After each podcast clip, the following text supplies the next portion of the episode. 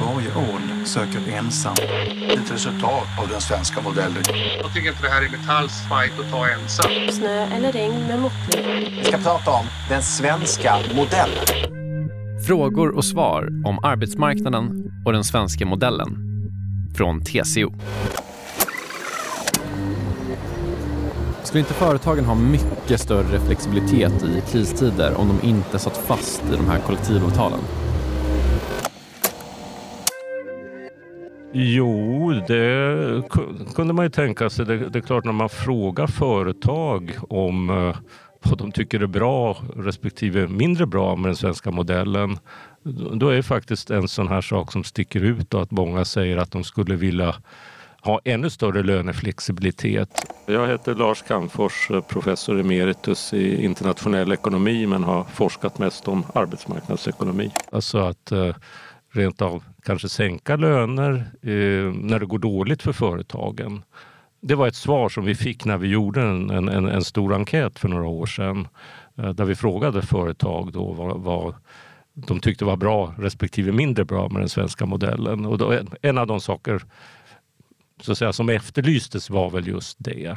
Men det är ju då väldigt mycket från ett företagsperspektiv. Och det har ju, jag tror inte de exemplen är jättemånga, men det finns ju exempel på temporära lönesänkningsinitiativ också där man har kommit överens om det för att man vill rädda en verksamhet som under en tid är inne i en kris. Jag heter Therese Svanström och är ordförande för TCO. För annars har ju också eh, eh, faktiskt den svenska partsmodellen gått ut på att företag som inte är lönsamma och konkurrerar med kunskap och kompetens, de har ju vi varit villiga att säga adjö till därför att vi vill att svenska arbetsmarknaden ska konkurrera med kunskap och kompetens och högkvalificerade jobb eh, med schyssta löner. Så det beror ju liksom också på vilken arbetsmarknad man tror eh, är bra för nationen Sverige. Och gemensamt har vi ju ganska mycket varit överens om att vi vill konkurrera med kunskap och kompetens och därmed också ganska schyssta löner. Och olönsamma företag eh, har vi köpt också från facklig sida att kunna säga hej då till helt enkelt för att få in annan och ny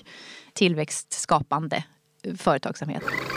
Det är ju utmärkande att man har varit från fackföreningsrörelsen väldigt positiv till strukturomvandling mm. och, och, just accepterat att företag ja, som stagnerar måste läggas ner och eh, då ska andra kunna expandera. Mm. Och det har ju då kan man säga lönepolitiken bidragit till. Både att det läggs ner företag men också då att man inte tar ut fullt ut vad man skulle egentligen kunna ta ut uh, i löneökningar om man gick på företagens bärkraft. Mm.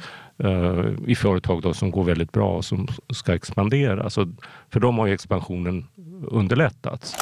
Sen kan man ju säga att ett, som jag tycker då problem som finns uh, med den svenska modellen, där den kanske har fungerat sämst, det är väl då Alltså att vi har så många lågutbildade och vi har få, ska vi säga, enkla jobb. Eh, och det är klart att det där var inget stort problem på tidigare. Men idag så ser det ju annorlunda ut med många lågutbildade och inte minst lågutbildade utrikesfödda som har svårt att ta sig in på arbetsmarknaden. Och klart att där lönebildningen i stort har varit ansvarsfull men, men just att, att uh, minimilönerna då ligger väldigt högt jämfört med andra länder mm. skapar ju så att säga ett problem där om vi inte klarar av, och det har vi inte gjort, så att, säga, att utbilda uh, och förse uh, lågutbildade med tillräcklig kompetens. Så där finns ju en problematik som vi inte har löst.